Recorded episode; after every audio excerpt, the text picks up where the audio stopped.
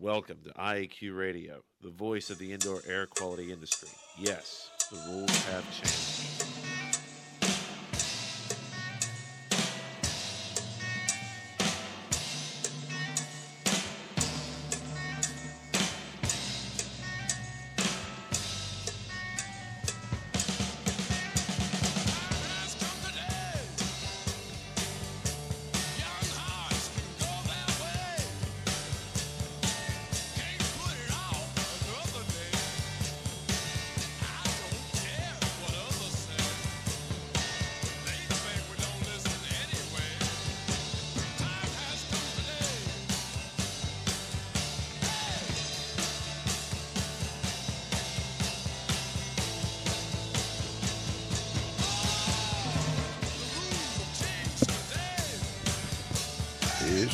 Have changed. Good day wherever you're listening from. Welcome to Indoor Air Quality Radio, IAQ Radio, for Friday, May 30th, 2008. This week, episode 84 comes to you from beautiful and today sunny Coraopolis, Pennsylvania. My name is Joe Hughes of Radio Joe. Here with me in the studio is the wingman, Chris Boiselle. Good afternoon. At the controls. And the Z-Man, Cliff Zlotnick, is here with us as well. Hey, good afternoon, Joe. Good. Pleasure to be here. Good to have you back, Cliff. Actually, you were here last week. It's good I to was have on you the road. Back. I'm back. I don't know. I've been on the road too much. But it looks like we're going to have a good show today. We've got the Microban trivia question. Then we're going to have a roundtable. We've got three people from within the different aspects of the industry. We're going to talk a little bit about the state of the industry. We've had a roundtable not long ago, went really well. We've got Jody Thomason from EMSL Analytical, Paul Cochrane from Cochrane & Associates, and shortly we should have Craig Camel from Mold Diagnostics, or Advanced Mold Diagnostics, LLC, on the line with us as well. Craig is also our Philadelphia chapter director for the Indoor Air Quality Association's Philadelphia chapter. We will then come back at the end. I don't know if we'll have an actual roundtable, but midway through we're going to do an IE Connections What's News. We've got Mr. Glenn Fellman with us, and then we'll all get back together here and continue to chew on the fat and do a little roundtable. We've been working on the IAQradio.com website, been adding a blog every week, and before we get started, we got to thank our sponsors, Microban Systems, the microbial management company at microbansystems.com. Indoor Environment Connections, the newspaper for the IAQ industry. Subscriptions and advertising information available at ieconnections.com. DryEase Products, providing equipment for drying water-damaged homes and buildings. DryEase is first in drying solutions at DRI-EAZ.com. And Jon-Don Products, where restoration and abatement contractors shop at JONDON.com. All right. To contact the show, you go to call 724-444-7444. Our show ID is 1547. Just press 1 and you can join the show. Hit the number 1. Or you can stream the show through the internet with or without downloading the TalkShoe software. If you download their software, you can text message in.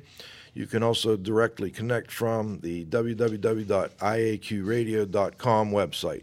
We also appreciate suggestions. We answer questions and take requests if you email me at joe.hughes@iaqtraining.com or cliffzlotnick@unsmoke.com. And you can also get IAQ Council renewal credits by emailing me and requesting a quiz after the show. Last but not least, please visit the IAQ Training Institute website for the most current dates for the training you trust at iaqtraining.com. I'm going to send it over to Cliff for this week's Microban trivia question. Thanks, Joe.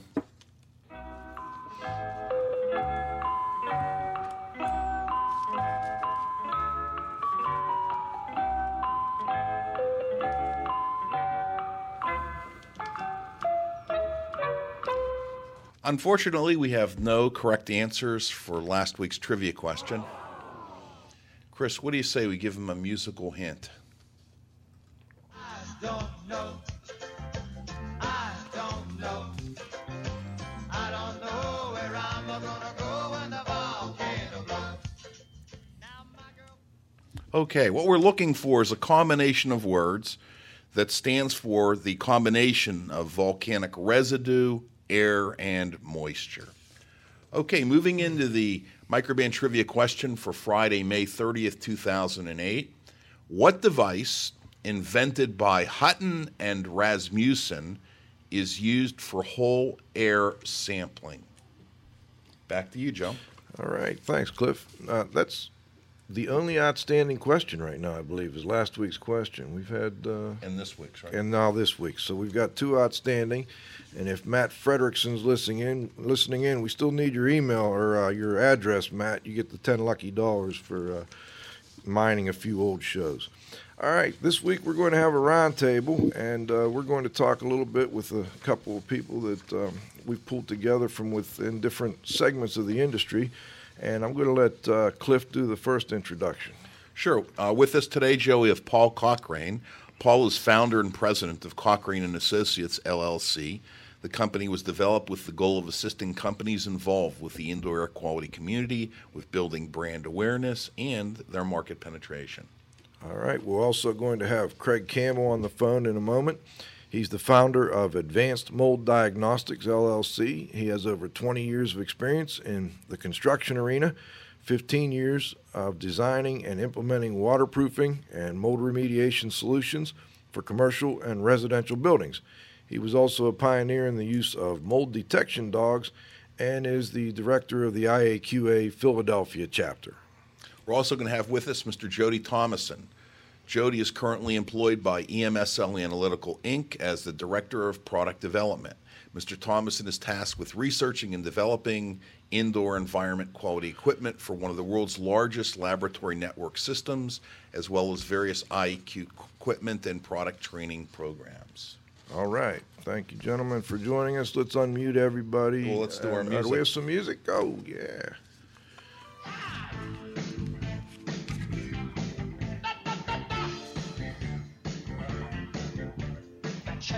Back check,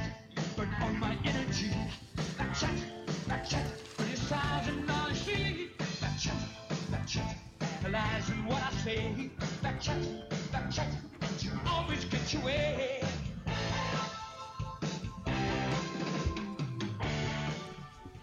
All right, let's go around the table. We're going to start with Jody Thomason first, and we're going to ask all three of you a question, and then if Craig gets here in time, we'll get Craig on, but if not, we'll just move forward. Jody, first, thanks and welcome. Thanks for joining us, and welcome to IAQ Radio. Thank you, Joe. Hey, Jody, you're out in the Phoenix area still, and we tried to intentionally get people from, one side of the west end of the country, and then people who talk to a lot of people in the industry. And with your sales and marketing of different types of equipment, you talk to a lot of people. What's the state of the industry right now? Let's talk indoor air quality in general. Well, I think what we're seeing is a lot of our current clients are, they're kind of expanding their roles to include other items, to do other, work as far as, not necessarily restricting themselves just to mold work now. And, with the LEEDs program and other items coming on and looking at doing, the other indoor air quality effects. Again, not just mold. They're looking at the whole parameter and the whole scoop of what could be issues in both home and commercial buildings. All right. And do you think that mold has died down from what people tell you, or that there's just more people competing for maybe a pie that's getting a little bigger? I think it's a little bit of a combination of both. I think that, before, many people just go in and that's all they were looking for was mold issues and other issues. And what we're finding now is that, there are other things they can look for, formaldehydes. I mean, there's definitely some VOC issues. And a lot of the inspectors, once again, they've expanded their vision of what they're looking for now. And I think that's helped a lot of them. And I think it's, in some instances, hurt some of the others who keep a, just a streamlined look for one particular thing. Sounds like a good trend. Yeah. Yes, it is. We're opening our eyes a little bit more. Well, let's move over to Paul. And, Paul, I want to ask you the same question. What are your thoughts on the state of the industry?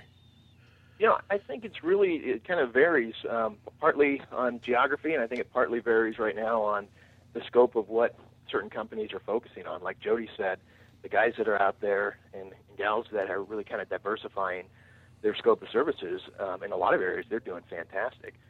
Some of the folks that had so much of their work kind of based on property transactions, a lot of those guys are having difficulty right now, but not all of them. Some of them, again, who have really been good at kind of getting the message out about what they do are doing just fine. But so it's really kind of hit or miss, and it really kind of depends on how diversified the companies are. Can you give us some examples of areas where people are doing much better? Well, some of the dealings I have are kind of through personal relationships that I have with folks, or through business relationships. So it's kind of hard for me to say certain specifics. Okay.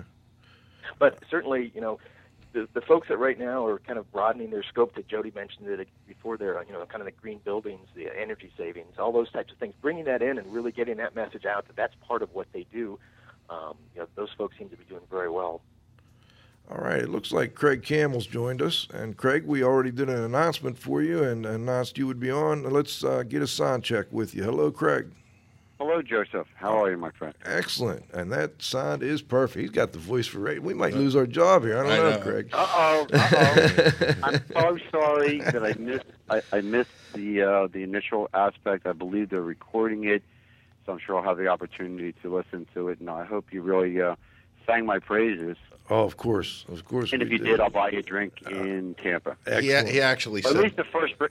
He actually said nicer things about the dog. Not surprising. He always gets center stage, and my comment is usually, "What am I, chopped liver?" Right. Yeah. Well, Craig, we started going around the table. We had Jody Thomason and Paul Cochrane answer this question. I'd like to ask you the same question. What are your thoughts on the state of the industry, the indoor air quality industry? I guess, and I apologize for not hearing what the other comments were made, so if I'm redundant, I apologize in advance. I think that it's going through a lot of changes. It's constantly evolving. The things that are going on with the associations, the unification conference, the conflict that, and that's why I know Glenn's here. The conflicts that have been that have cropped up and mostly resolved, the way I understand it, probably a larger result of Glenn and his staff and his abilities. What else? The perception of the public. I mean, it used to be years ago that mold was the big scary thing, and a lot of guys made a ton of money, capitalizing on that. There's been a paradigm shift, if that's the correct use of that word, in the public's perception. There was a kind of a period there where, and some people still go back to it and say that mold is the new asbestos. We hear that a lot from realtors. And I think, and you just shut me up when you want me to, Joe. I won't be offended. No, you're doing great, because you haven't really. You've hit a couple things that the other two guests didn't touch on. So I think this is excellent. Okay, because I do love to hear myself speak. Okay. What you're saying is that you focused a little more on industry changes, which was different from what Jody and Paul had talked about, and I think that was a good thing to focus on. And I think you also focused on another issue they didn't touch on, which is the public's perception. What do you think has caused that change in public perception? Are people more wary now? Are they more educated? Both. I think that they're less wary, actually. I think that combination of factors, the insurance companies dropping, and all of us here know, I don't know about your audience, but I would assume all of us here present today are aware of the changes that the insurance companies took, which was basically to, say, drop the coverage for mold. So that combined with what other factors? There's other factors that it's not as prevalent in the media today as it once was. Okay. All right, let's move on to the next question. Cliff, do you want to take this, or do you want me to keep rolling here? Well, actually, I think I wanted to make a couple of comments on it, if you'll permit me to. I think one of the things that I see, I do technical support here, and I answer the phone, and I'm getting a lot more calls directly from the public, people asking, can they do this mold remediation themselves? I think that The awareness is still there. However, I think based on limitations and the fact that either it's not an insured peril or there are limits on the amount of coverage that people have, there are a lot more people concerned about it, but I think there are a lot more people that are doing it themselves. I think from the restoration perspective, I think that insurance companies have been pretty successful at driving prices down, and I think Can I interrupt? What do you mean by driving prices down for what? For coverage? No, driving prices down for contractors for doing the different phases of work. So I think they're trying to get contractors to do more work for less money.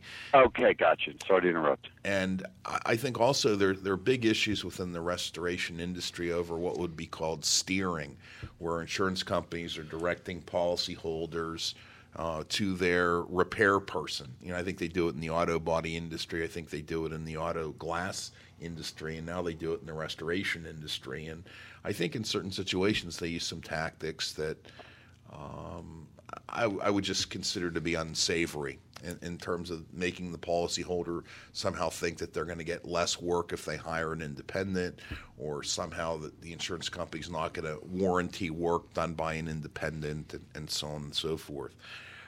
I think there's big confusion. This is something that some of you are going to run into as well, over the use of antimicrobials and whether or not we need a license or whether or not we don't. And you know, we get a lot of calls on that, and we talk to state agencies about it. And if I call the same state agency twice and I talk to two different people, I can get two different answers. And it's kind of scary in that if I try to get someone's name, like they won't give you their name. It's a little scary, but back to you, Joe. All right.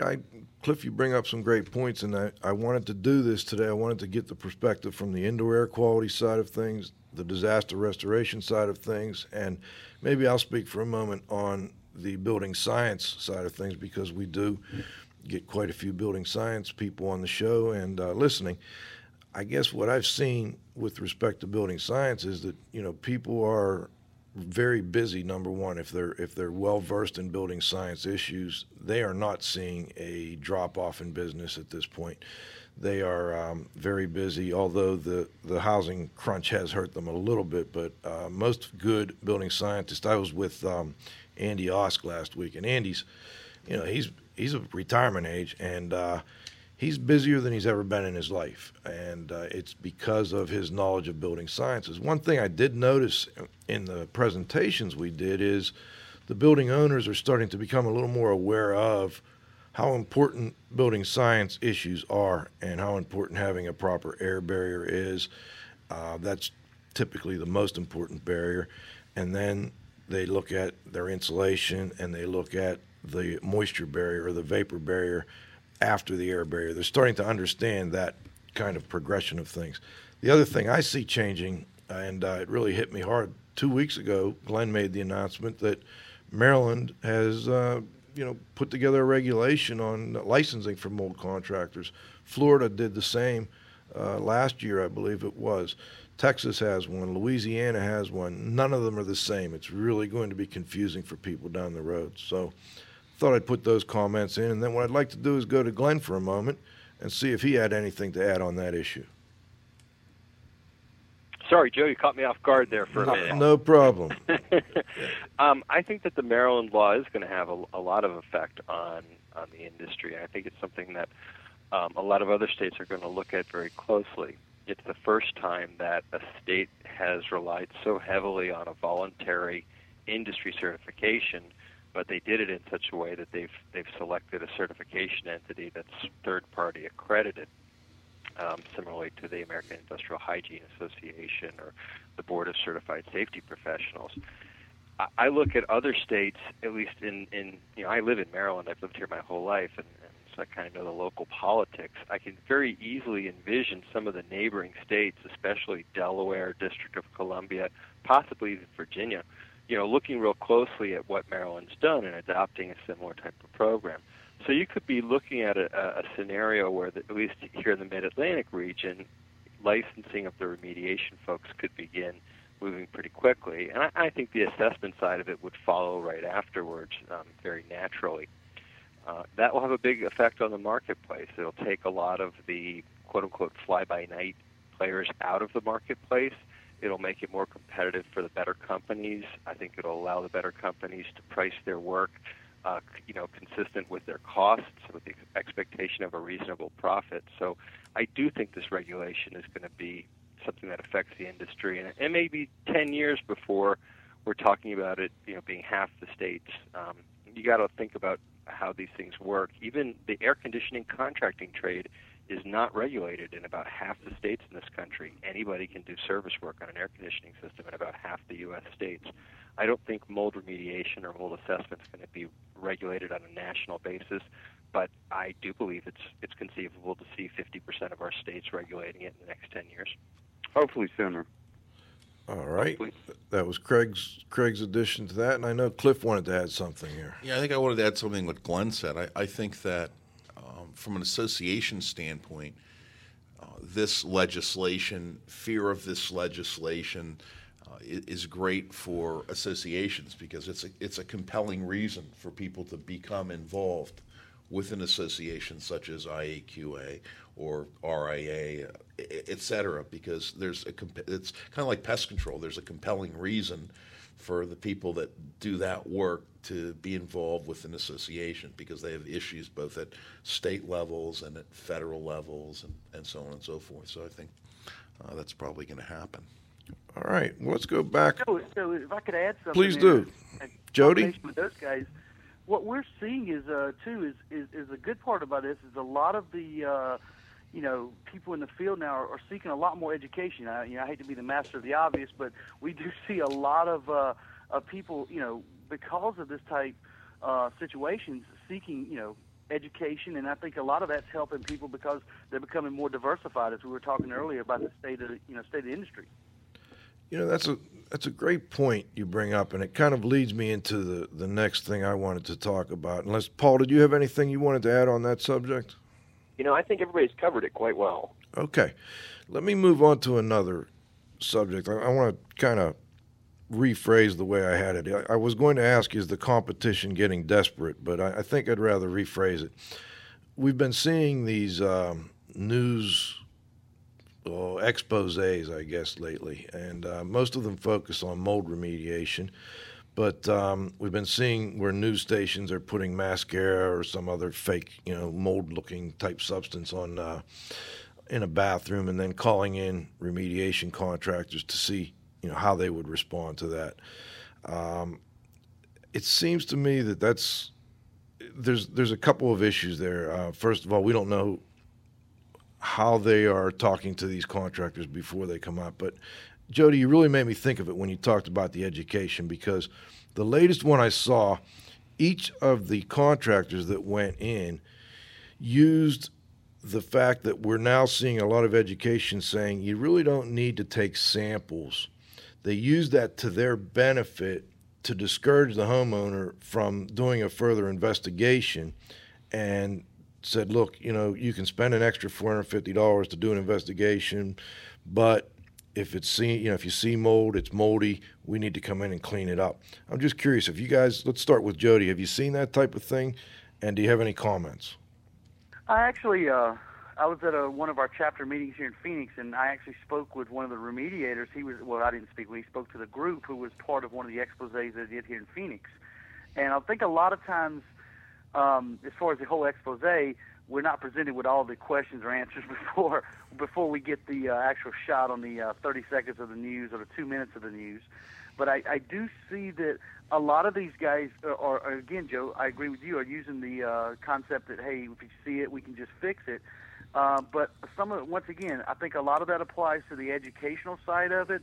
A lot of them are seeking, extra education, not just, let me take one class and I never need to take another class again.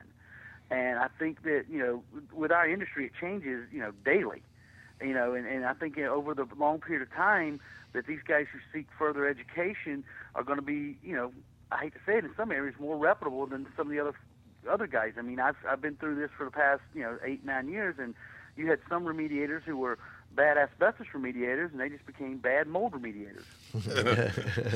All right. Fun. Paul, anything you'd like to add? Yeah, I guess, you know, first of all, I think for all of us that are in this industry, you know, we always need to be on our toes because, and making sure that we're doing the best job that we can, because certainly these types of news stories, not only on a national basis, but also on a local or regional basis, particularly during sweeps weeks for the TV stations, you know, this is a hot topic for them to do, and it's a fairly easy scenario for them to set up. So, I mean, everybody needs to be on their toes and making sure that they're doing everything right and doing it right every single time, because you never know when you may be the person that shows up on TV a week from now. But, you know, going back to whether, you know, to test or not, I think in a lot of situations, you know, the testing should still happen. Granted, testing doesn't always need to happen, but in most situations it should, in my personal opinion, it should still be a part of the total equation. All right. So let's get Craig's opinion on that. Rephrase the question, if you would, Joe, please. Well, we've been seeing these exposés, and you know, we're talking about education. It seems to me that some people are using that education a little disingenuously, I guess, if that's the right word. You know, I mean, I agree with education; I provide it, but you know, it bothers me when they use it to kind of, you know, get their foot in the door. I agree. Mostly in context, in what was said. There's so much you could say about that. The exposés, I agree that it's bad for our industry. We probably all get the same. We all get the same Google News alerts when I see stuff like that. It troubles me a little bit, and it doesn't bother me too much because of the way I operate. And I don't mean to, you know, sound like I'm up in a pulpit or something, but a line that I have for my staff, a line that I tell my clients is that I live my life with integrity. Why would I operate my business any differently? So that's just, we don't worry about it. It was interesting, you know, and I apologize. I guess it was, I'm not sure, was that Cliff speaking or Jody? I'm not sure. Who made the comment about being on your toes? Yeah, that was me, Paul. I'm sorry? That was Paul. Paul, I'm sorry. Again, I jumped into this thing late. So if I don't have someone's name correct, I apologize. We just don't see that. You know, my staff, we operate in a good fashion, and I think if you operate your business with integrity, it's pretty easy to convey that. You end up attracting like-minded people, and I think your customers see that out there. But there is also the factor that there's a lot of unscrupulous people that are still out there. Part of the impetus for me getting involved with the Philadelphia chapter of IAQA was just that, in that, you know, I was sincere when I said I would like to see the ethical level come up, the educational, you know how much you know about this industry come up, and it was self-serving in one sense, in that I run into trouble, or I run into difficulty at times in terms of competition, in terms of pricing. We do things a certain way, and we like to think that we do them the best way possible, taking all things into consideration. It's not always following everything according to the Hoyle. You know, according to the book, you also have to take into consideration the financial consideration of the client. So we do things, like I said, in a fashion that I believe to be the best way possible. So if we go out and you take an example, and I bid a job at, say, $25,000, and all you guys, I'm sure, understand and have gone through this, there might be guys who might be out there bidding a job at 20 or 15 or 35 or whatever. But the ones that are bidding less than me, we then have, you know, added work put onto us in order to try to point out the differences to our prospective clients. Sometimes we're successful, sometimes we're not. So that's why it's self-serving, in that I would like to bring the integrity level up. If the integrity level comes up, the educational level comes up, then we're all on a level playing field. And then I think the only factor that would be left would be, you know, what your perception of capitalism is, and how much money do you want to make and do you need to make. All right. Let's look like Glenn Fellman. Let's get a last comment from you. Then we're going to go to your IE Connections. What's news? Okay, great. Well, my comment on it is a couple things. First of all, the first expose of this type that we saw most recently happened in Las Vegas, and it was done by a CBS affiliate. Then it happened last week in Los Angeles by an NBC affiliate.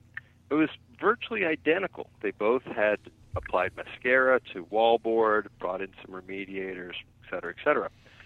But it was two different news medias. So the comment that Paul made earlier that, you know, we may be seeing this again and you better be careful, I think he's dead on right. We do have sweeps coming up. This is a very hot story. And the news isn't going to run the story if the mold remediators come in and do the right thing. That's not a very interesting news story. It's only interesting if they can catch the mold remediators doing the wrong thing. So they're going to look for them that way. The second thing I wanted to comment, and I've seen both exposés, and I have no question that the contractors that they caught, you know, their practices were highly questionable. But I also heard one of the reporters in the Los Angeles case, one of the producer who was pretending to be a homeowner, say that they wipe the mold away and it comes right back. And I also heard her say that she and people in her family get headaches when they're around that part of the house.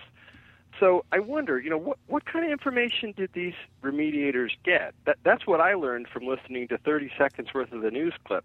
Well, how much of a setup was it for these guys? Again, with their practices, no question about it, were highly questionable. But I wonder on the news side whether there was a little bit of a setup there. Yeah, so that was my comment on that. If I remember correctly, the first group, the remediators didn't fall for the... You know, I remember seeing one where the remediators actually, you know, said, you know, you might want to have this checked out a little bit further. Is that... Do you recall? That was in the Las Vegas one. They weren't all bad. Yes, okay. In the Las Vegas ones, there were some of the ones that came in and said, you know, if you know this isn't mold, you shouldn't have a problem. But I guess it was a mixed bag. Okay, now somebody else wanted to comment. Go ahead. Oh, I think that might have been me. I just wanted to say that I agree with Glenn that in a lot of situations, in particular the one he's speaking of, you need to know all the facts. I mean, I didn't think of that until you said it, but as soon as you said it, it made perfect sense. I have, you know what, I might be setting off a car alarm. Well, I'll tell you what, while you're checking that out, we're going to go over to, here's the way I'd like to do the second half here. We're going to go to IE Connections, What's News with Glenn Fellman. Then we're going to come back, and we're going to throw out some words. Cliff's put a couple of words down here that we know all of you work with. We want to get into some more specifics about what each of you do. But first, let's go to IE Connections, What's News.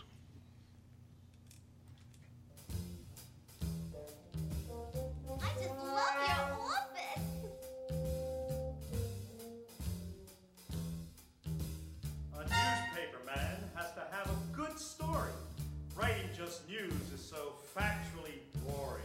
I get assignments that any could do. I am the scapegoat for all of the group. I'm mostly a figure they laugh at, but then I'll be a leader of men. Okay, Glenn Fellman, leader of men. What's happening? What's news? All right, I've got three stories I'm going to cover today. The first one is one that you'll need to act fast on if you're going to act on it at all. The California Air Resources Board is seeking comments on their air cleaner rule.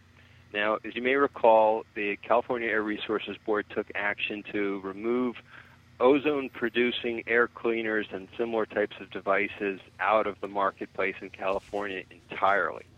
Well, they've got some rules that they want some comments on, and the comment period ends on Friday, June 6, 2008. You could Google it. Just Google CARB. Comments, air cleaner, those types of things. You'll find it. If you can't, you can email me, and I'd be happy to get you the link for it. There's another organization that's seeking comments, and this one has implications nationwide, and I hope everybody will pay attention to it. The U.S. Green Building Council, or the USGBC, opened the first public comment period on LEED 2009. Now, that's the next evolution of the LEED Green Building Certification System. LEED 2009 represents a reorganization, basically, of the existing LEED rating system for commercial buildings, and it's combined with a series of major technical advances focused on improving energy efficiency, reducing carbon emissions, and addressing other environmental and human health outcomes. Comments on that are due June 22nd, so people who want to get involved should comment. Now, here's why I'd like to see everybody get involved and comment. If you're familiar with how LEED works, you get points for your building based on a variety of different parameters. Well, the total number of points that you have to achieve to get a certain level of certification has increased in a number of areas, except for indoor air quality. The indoor air quality part of it remains the same point value, but the point values for other things like energy efficiency and a bunch of other areas have increased dramatically. So basically, the way it amounts now is, hypothetically, I guess maybe it couldn't happen, but hypothetically, a building with really poor indoor air quality that met all of the other requirements for LEED certification could become a LEED certified building, as ironic as that sounds. So I know the Indoor Air Quality Association is preparing to put comments into U.S. Green Building Council, asking them to, you know, beef up or make sure that the importance of indoor air quality doesn't get lost in their 2009 plan. And again, anyone who's interested in that, just go to usgbc.org. It's the U.S. Green Building Council, and you'll find it right up there on their homepage. You can download the document. You can put in your comments, and I hope that everybody will do that. The last thing that I have as a news item I want to talk about is an event that takes place week after next, and that's the IAQA 11th Annual Meeting and Exposition. It's June 12th to 14th in Tampa, Florida. If you haven't registered for the conference and you've got some interest in attending, you should. There's still plenty of time. IAQA is accepting registrations all the way through the end of next week, as well as on site. The final program is phenomenal. There's a workshop on home environmental assessments for the National Asthma Management Guidelines that will help people learn how to do assessments of people's homes for asthma triggers, information that can then be relayed to a physician or an allergist to help them solve people's problems. There's just a huge number of presentations on the program covering everything from soups to nuts and indoor air quality. We've got EPA folks, we've got people from the state of Florida, we've got PhDs, CIEs, PEs, CIECs, you name it, they're all there. And you can see the program. Oh, the acronym police just nailed me.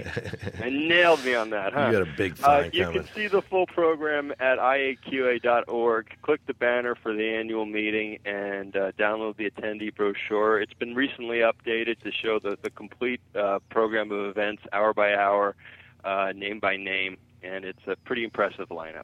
So I hope to see everybody out there week after next in Tampa, Florida. All right. Thank you, Glenn. All right, for the second half here, I'm going to turn it over to Cliff, and we're going to throw out some words that we're hoping we'll get some comments on. Cliff? Right. The first word I'm going to throw out is the word stucco, and what I'm going to do is we'll call on you one at a time, and I'll go first. And my comment to stucco is not on my house. What do you think, Joe? Well, I think I'd like to hear what Craig has to say on that. Okay, we'll go to Craig. Okay. Stucco. I'm sorry? Stucco. Yes, I got it. I would disagree because I'm actually in the process. I've gotten a lot of experience over the past 5 years in stucco, and I'm about to build a house, and I'm not 100%, but I'm about 95% sure that that's the way I'll put. That's what I use for an exterior cladding system. You do a lot of investigation of these, you know, synthetic, and I guess we should differentiate between a synthetic stucco and a traditional stucco product. But you do a lot of investigation, and you're in an area that I've heard of as being one of the worst in the country for failures on synthetic stucco. Do you find are you getting a lot of work doing that type of investigation, Craig? Yes, a ton. What is the best technique in your arsenal for determining if there is a synthetic stucco problem? It's a combination, and it's been constantly evolving. If you want me to give the brief history of the background, we all know stucco is a cementitious product, and the problem is generally around the window and door openings. And it's the lack of flashing is what I'm seeing is a huge area. They're very fortunate to have, you know, just met some people like, you know, obviously the guru of building science is Joe Steebrook, Dr. Steebrook, and he was my mentor in terms of reading his books, and that's where I first started to learn, and it's constantly continuing to evolve. So the way I started doing it was I would do what we call moisture mapping. I took advantage of a module module, oh gosh, maybe 4 or 5 years ago that IQA put on at the national convention, and it was a long one, a 2 or 3 hour on moisture mapping. I just sat on the edge of my chair enthralled. It might have even been 4 hours. This guy was phenomenal. Actually, not 4 hours, but this guy was great and on how he does it. So what I did was I said, okay, the stucco is leaking. The initial way that people are doing this, and I have some interest, and we can talk later, maybe Glenn or I'm not sure who the right individual to speak to about this. I'd like to start getting involved, if possible, in the ASTM standard writing. I've become friends with a gentleman by the name of Frank Hendren, has a company in Delaware, coordinates his building inspections, and he's taught me a lot, and he's involved in the board. I don't know if any of you guys know him or not. So I'd like to get involved in that because the way I'm doing it is possibly a protocol that could be adopted, or the existing protocol could be modified. And what concerns me a little bit is that in litigation right now, it's possible that my protocol that I've been working with might not hold up in court because it's not an accepted ASTM standard, if I'm speaking correctly. Okay. Well, let's... Anything I say that's incorrect, if anyone wants to correct me, I would appreciate it because, you know, I'd love to learn. Could somebody jump in?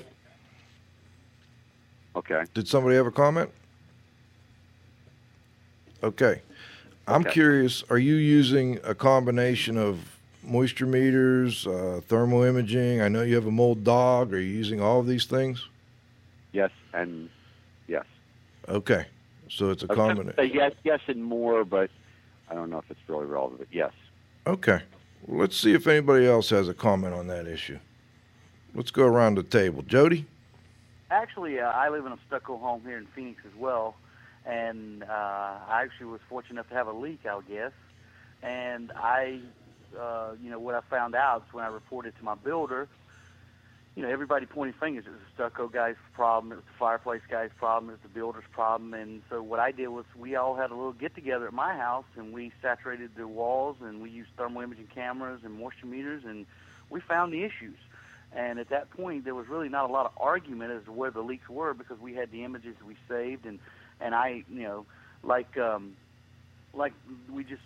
just brought up, I mean, my problem was flashing around a window, around the fireplace, and it was leaking back behind the wall. But, you know, certainly Paul and I both live in stucco homes here in Arizona, and, you know, it's basically, you know, a lot of styrofoam and chicken wire, and we hit a golf ball through it if we wouldn't hit a stud, because we don't, you know, the 6 inches of rain we get a year, we always pops up a leak somewhere here and there. But we do see a lot more of, you know, the moisture meter type thing and the thermal imaging camera was how I found my issue at my house.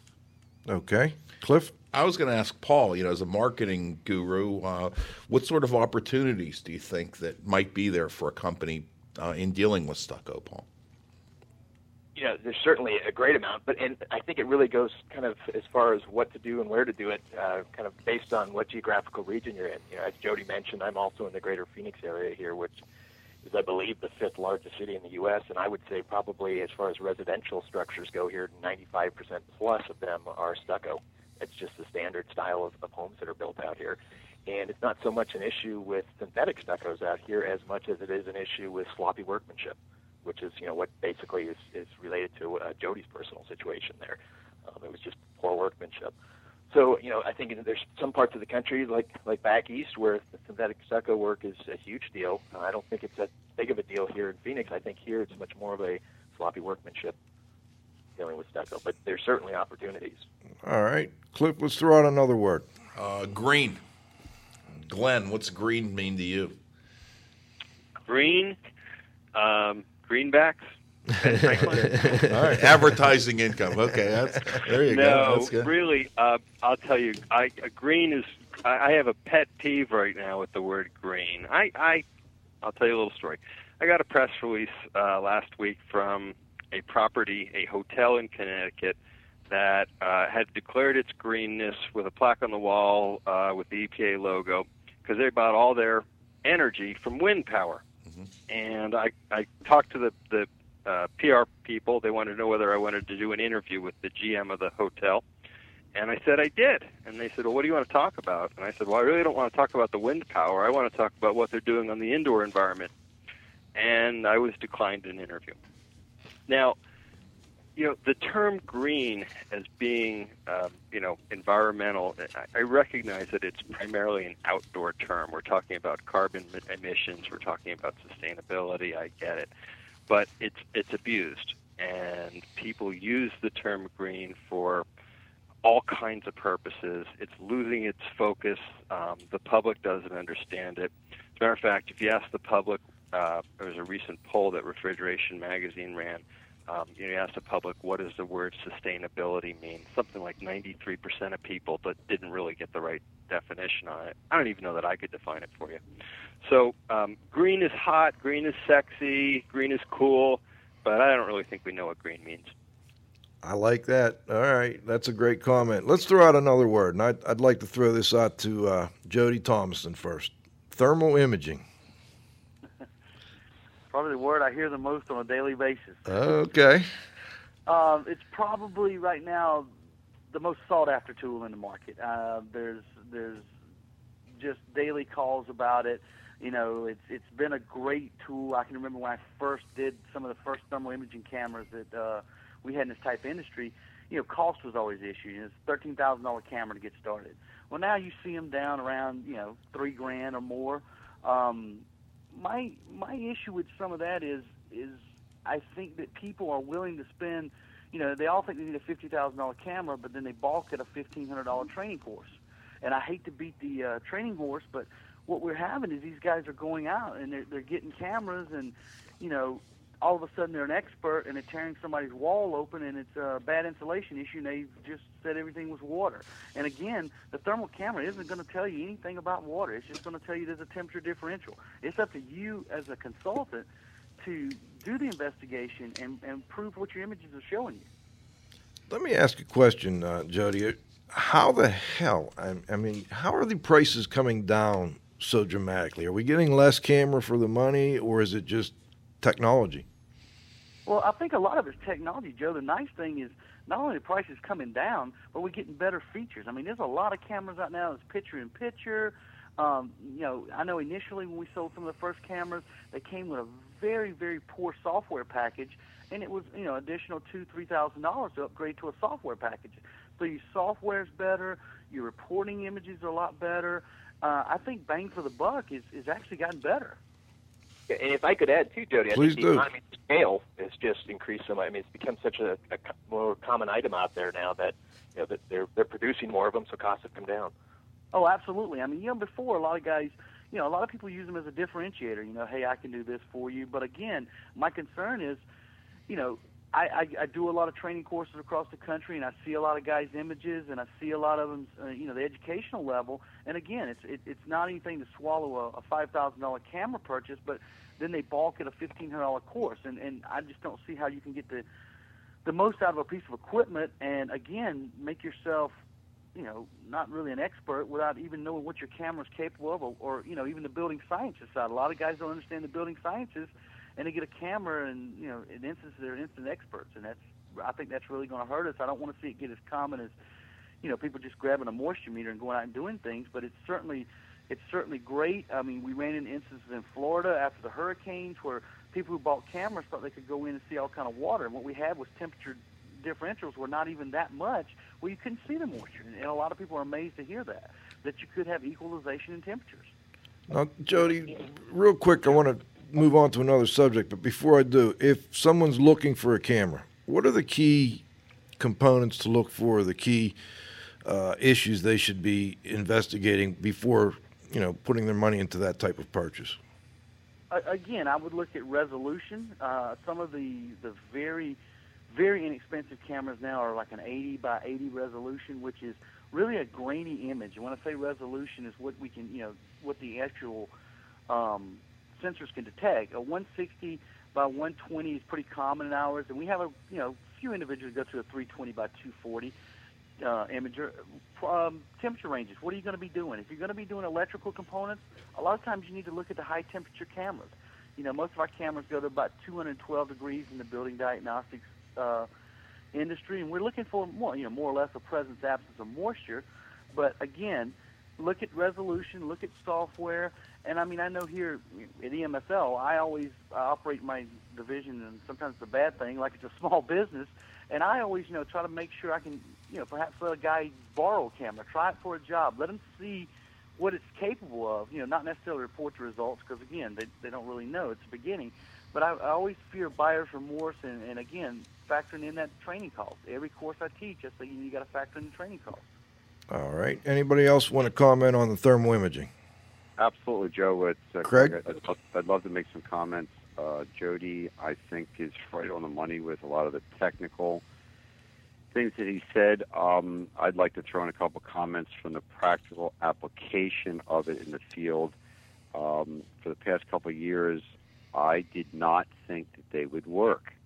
The past 2 or 3 years, especially as I've become what I consider somewhat of an expert in building sciences, or a disciple of the building sciences, and I'm trying to become an expert in the psychoassessments because it's a huge market for me, and I put a lot of emphasis on it. I was always under the impression that they really wouldn't work that well from outside. All right? What I have discovered, and I want to comment on a couple things that Jody said, cheap cameras with the grainy resolution, I would concur that they're not that great. I just purchased another one with the 73,000 pixels, and I think it's, although expensive, I wish I hadn't waited 2 or 3 years. I can give you the cost if it's relevant. You guys probably already know it. The comment that he made, that Jody made about the $1,500 course is accurate. I agree that people, it's exactly that. They don't want to spend the money for the camera, or they will spend the money for the camera, but then they're reluctant to take the course. The course is actually $1,750. I happened to purchase from a leading manufacturer, which I don't know if I'm supposed to name or not. So that's fine. I'm sorry. No problem. From FLIR, so on my end, they discounted $500. So I actually paid $1,250 for the course, level 1 tomography. It was good to an extent, but it was very limiting to me and my background because a lot of the focus is on the use in electrical applications, which is another thing that Jody touched on. I signed up for the course in building sciences, which is very few and far in between, and from what my staff tell me, it was originally scheduled for June 3rd in Stevensville, Maryland. I was coordinating it with visiting some family. It has been canceled. The next one, I think, is in Utah in June, which I would go to. So you really need, you can't just take the camera out and think, in 5 minutes that you're going to be adept at it. And that's exactly what I'm seeing, and it ties back in what I said before. When I put a bid in, I think the example I used is $25,000 because we're doing it right. There's other companies out there that will come with a cheaper bid, and then we have to educate the customer. It's the same thing with the use of the thermal imaging cameras. It's just a tool, just like the dog is a tool. The use of mold detection dogs is not the end-all to be-all. It's just another tool. I use him maybe 30% of the time. And even that's a problem because my time is limited. And I'm the only one that can use him. So it's just another tool in the another quiver in your case that carries the arrows. I think Cliff has a follow-up on that with you, Craig, if you don't mind. Craig, actually, I got a bunch of dog questions, actually. I guess, number one, when you invested in a dog, how much did it cost? Okay, and I think it actually has not raised. It's $12,500 for the cost of the dog. Right, I guess, do they have dogs that are cross-trained? Can you get a dog that does both mold and then could do termites as well for pest control? Or I think so. I'm not 100% positive that the gentleman that would be I think is one of the most knowledgeable about it, and the one to ask that question would be Bill Wittstein from molddog.com. Gotcha. That's who I bought from, and he's a great guy. He's very knowledgeable. I'll say what I say. What's on my mind, as I always do, he's very knowledgeable. He's good. He's very difficult to get a hold of. Mm-hmm. So the support, and Bill, I love you. I'll see you in Tampa probably. We'll have dinner, but you know what I'm talking about. I wanted to buy another dog, and he hasn't returned my call in 8 months. Okay. So I hope that doesn't kill his business, but there are other ancillary costs And I would still try. I still think he's the best. There's cheaper guys out. There's other guys out there training mold dogs at a cheaper price. I don't know them, but my gut instincts are that if you can deal with Bill, he's still the best. With that being said, there's also additional ancillary costs when you purchase a dog. It's $12,500. You have to then have a week's worth of training, so you have a flight, hotel, and all the, and then the loss of being away from your business, and then that is just the beginning. That's just the beginning, and I say that you get the dog in a rough state, somewhere between 700 and 1,000 hours worth of training. So the dog understands the concept, and obviously some of these dogs are brighter than others, some are better than others. There is a lot of associated training that you need to do in order to bring them up to a better level, meaning I've estimated that I've put approximately 4,000 hours plus in training him. So there's a lot of ancillary costs. Well, that's great. That's all good information for listeners, because there's a lot of people out there, well, not a lot, but a few other people using mold dogs, and I don't think they quite have the passion for it that you do, and maybe they're giving people like you a bad name when they're not following up on the training, etc. So I'm glad we brought that topic up. I have one more question for Paul, then we're going to go around the table here and see if there's anything we've missed or anything that anyone would like to add. So if you have anything you want to add, please make a note now. But I want to ask Paul Cochrane, how can IEQ business owners make their company stick out from the crowd in a tough market? Thanks, Joe. I think there's a lot of things that people can do. I think most of the companies that are in our industry here are kind of small to mid-sized companies. And a lot of them really, they think they're doing marketing, but they're really doing a lot more sales than actual marketing. And there's so many things that can be done that don't necessarily take a lot of money or take a lot of time that can really get them a lot of exposure. Such things as, as simple as doing press releases. I mean, you can write a press release, you can distribute it for as low as $19, and that could potentially get you on a TV show down the road. I did that for a former client of mine, and next thing I knew, they had somebody on Court TV that they flew out to New York from out west here.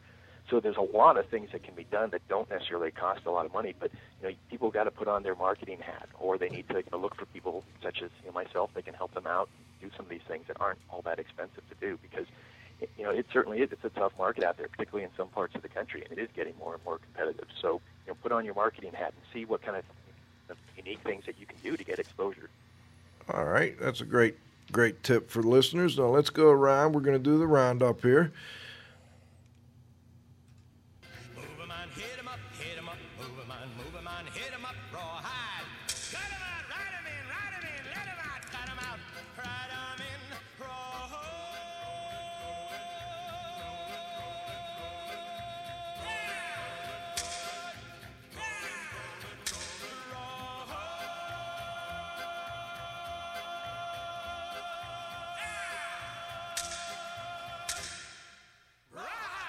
Okay, Jody, we're going to go to you first. We have two questions we want to ask you. Number one, is there anything we missed that you would like to add? And then the second one is, we just want your contact information for our guests. I don't think there's anything we really missed. I did want to comment a little bit on Craig's comment on the educational side. I actually had the exact same experience as he did with the level 1 training for cameras, but and he will enjoy the building diagnostics course much better. Thank you. And also that we are actually going to be, as far as one of my final comments would be, since we're all going to the show down in Tampa, EMSL will be giving away a thermal imaging camera at that show. All right. So, that's great. That's great. Can I start talking? Do you have to attend to be eligible? You have to attend to be eligible. Okay. Let's go to Craig. You sounded like you wanted to put in a final comment. Well, I just wanted to say that was a pretty clever marketing plug, and it's okay in my book. I mean, I'm certainly not running the show, but it's okay in my book because Director of Laboratory Services, I hope I have his title correct, Jason Dobranik is on my board with me. National Director of Microbiology, and he is a fabulous asset, as a number of my other board members are. So it's okay that EMSL promotes himself, and I know that Joe and his dad will be soliciting me very heavy in Tampa, and that's okay. I can take it. That's Joe, not Joe Hughes, Joe Frasca. Correct. Yes. Okay. All right. Anything that we missed that you wanted to add, Craig? Yeah, I've got a whole list of things. You just cut me off when I said enough. A note that I made was, Joe, I agree with what you said about the building science guys are doing well, myself, because that's exactly what I did. I didn't, from day one, I was fearful of just relying on mold assessments and or mold remediation in and of itself. And so I've diversified, and markets have changed. Like the real estate transfer market has fallen off, and other things have picked up for me. So guys like myself who are, I don't know if it's proper for me to say that I have a building science background, although that is on my to-do list to go finish my degree, and that's what I'd like to get it in, building sciences. I also made a note here, Joe, I agree about the facility managers being more aware, because we market, Lucia Niemer, my marketing manager, that's one of her tasks, that she is involved in the organizations, which I think is what CAI and IFMA is another one, BOMA and some of the others. So we're marketing to them, and that's, I agree with you 100%. They are more aware, and guess what? It makes our job much easier when you're talking to someone who knows what they're talking about. Absolutely.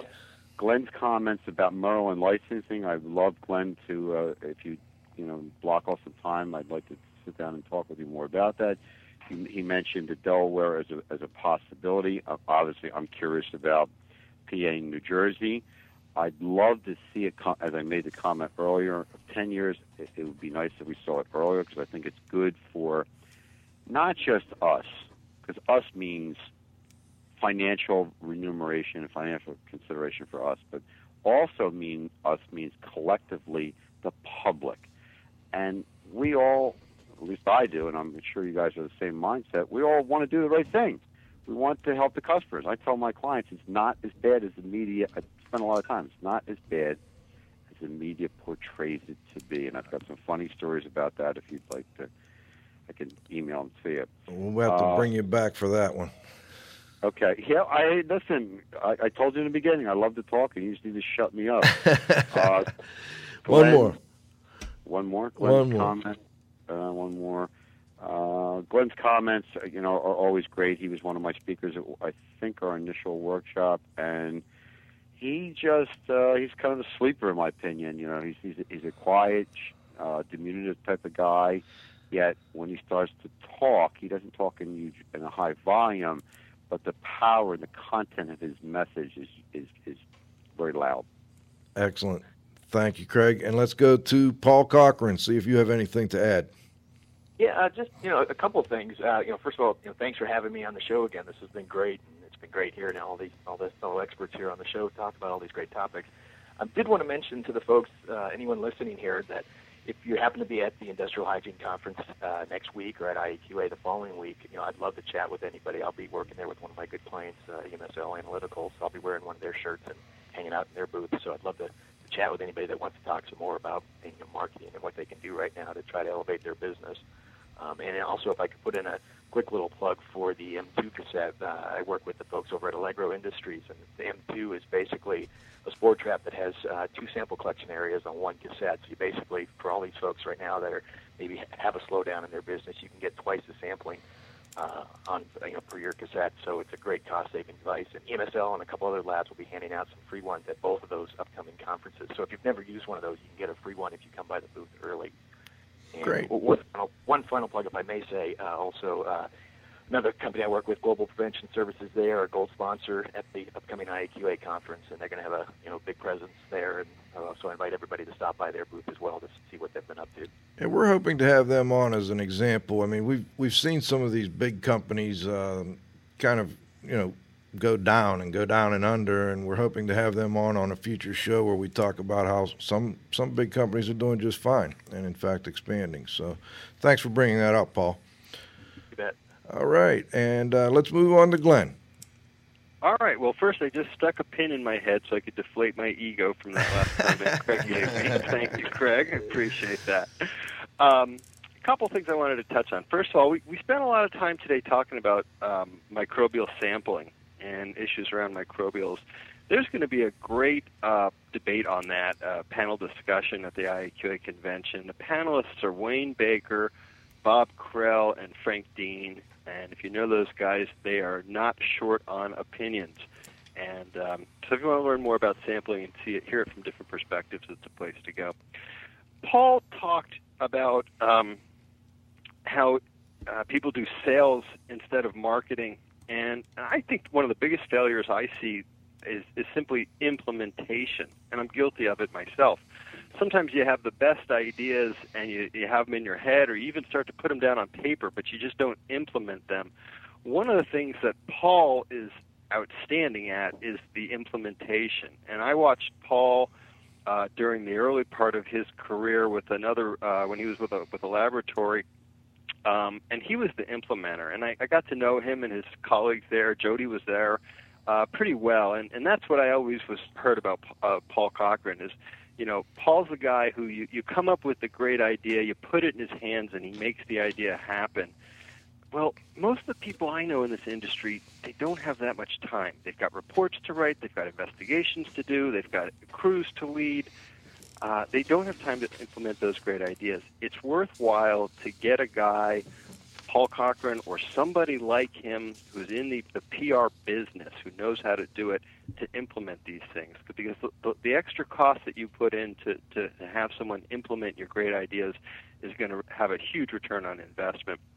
Last thing I have, and I'm sorry to take up so much time in the roundup, is that the three gentlemen you have on your show today, I've known them all for a long time. They are some of the most giving people of their time and knowledge, and they're full of knowledge, probably not full of time, but full of knowledge. So I encourage listeners, you know, if you have questions about equipment, about labs, about mold, you know, call on these three guys, send them an email, give them a phone call. You'll be surprised how often they'll be glad to talk to you and share their knowledge. I've learned a lot from them over the years, and I'm sure you will too. Thank you, that's Glenn. It. All right. Well, let's be, so people can call them, if we could go around real quick. Jody, how do people contact you? They can contact me via my number at EMSL, which is 602-377-0008, or they can email me at the letter J and then my last name, Thomason, at EMSL.com. Thank you, sir. Paul? Yep, my direct phone number to Cochrane & Associates is 602-510-3179, or they can get that contact information off my website, which is www.cochraneassociates.com, which is Cochrane. Yeah, keep muting me. And just keep muting Craig, me. Is that Craig? Great. I'm not. Joe, are you ready for me? Please. I have a couple companies, but I guess the easiest would be that I'm most known by is Advanced Mold Diagnostics. The 800 number is 1-800-965-0889. And obviously, I guess people know my name is Craig, and last name is Camel, C-A-M-E-L.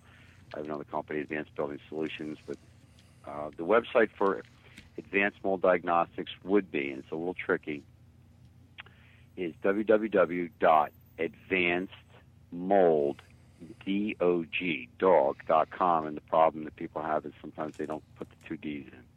Okay, gotcha. All right. And it was correct. I love what I do. I have a passion for it. Thank you for the compliment, Glenn. I don't know who buys the first round now. But I truly love this is the culmination of my dream. I don't mean to be on a soapbox, but I always envied people who got paid to help people, like counselors and stuff like that. This is a culmination of my dream. I can't sleep at night. My employees think I'm nuts, but I'm just so pumped up all the time. I love what I do, and people are welcome to call, and I'll be happy to take the time because I like it. Great. Well, thanks for joining us. I want to thank everyone that joined us for this week. Jody Thomason from EMSL Analytical, Paul Cochrane from Cochrane & Associates, Craig Camel from Mold Diagnostics, LLC, and We also have Mr. Glenn Fellman for the IE Connections What's News. I want to thank Microban Systems, the microbial management company, at microbansystems.com. Indoor Environment Connections, the newspaper for the IAQ industry. Subscriptions and advertising information available at ieconnections.com. DryEase Products, providing equipment for drying water-damaged homes and buildings. DryEase is first in drying solutions at DRI-EAZ.com. And Jon-Don Products, where restoration and abatement contractors shop at JONDON.com. All right, I also want to thank my co-host, the Z-Man, Cliff Zlotnick, for helping out again this week. Always a pleasure. The wingman, Chris Boiselle, at the controls. We missed our technical director this week, but hopefully he'll be back with us next week, Dr. Dietrich. Wow. Most importantly, thanks to the growing group of loyal listeners out there. We got a couple late people on, didn't get a chance to get you on the line. Please call back next week and join us again next Friday at noon for the next broadcast of IAQ Radio.